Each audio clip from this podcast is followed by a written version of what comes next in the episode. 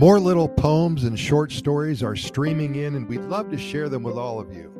Periodically, we ask our clients who have been living here in Costa Rica for a while to send us their thoughts about life in the land of the Pura Vida. It's very exciting to know that those who we have assisted in making the move here and becoming a resident here have such wonderful experiences. We'll continue to share all this good news with you as long as it continues to trickle in. And we invite you to take a look at our program notes associated with this specific podcast episode and visit our other websites. Lots of stories, information, and other podcasts for your enjoyment.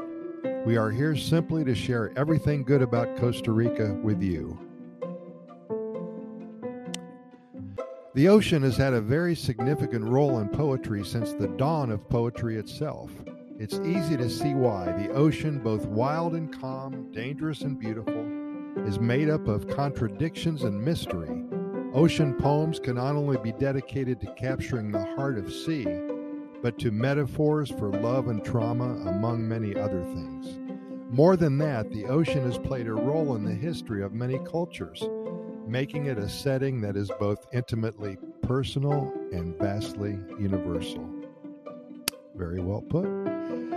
Unsurprisingly, then, poetry about the ocean takes many shapes, from a simple contemplation of the sea to a reflection of our own lives. Here's a short poem by Susie and Simon. They're from Toronto originally. They live in Manuel Antonio, and we helped them move here. I think it's been about 7 or 8 years now. Here's what they had to say. I saw you playing on the beach, the sky so blue, but out of reach. You started throwing sand so high, it hit the sun right in the eye. He pulled the clouds around his head like fluffy pillows from a bed. Then rain poured down from darkened sky. You didn't mean to make him cry.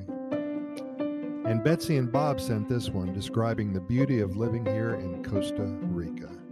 Happiness is bathing in glorious golden sunshine, absorbing the beauty of sunsets deliciously divine, dancing through cool droplets of silvery rain and feeling cleansed, refreshed, and reborn again. Happiness is inhaling the enchanting perfume of a riotous rose, enjoying tropical beach sand trickling and tickling my toes, stroking in wonder my newborn baby's silky skin, celebrating life with all my loving kith and kin.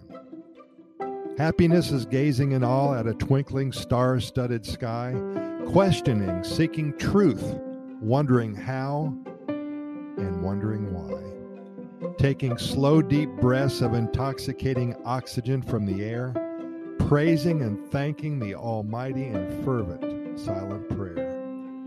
Happiness is waking up to my beloved's caress and kiss, hearing how much he loves me is such pure bliss. Finding real happiness is like discovering coveted treasures, and I continue to find it in simple, everyday pleasures here in Costa Rica. Thank you so much, Betsy and Bob. We really appreciate that, and Pura Vida.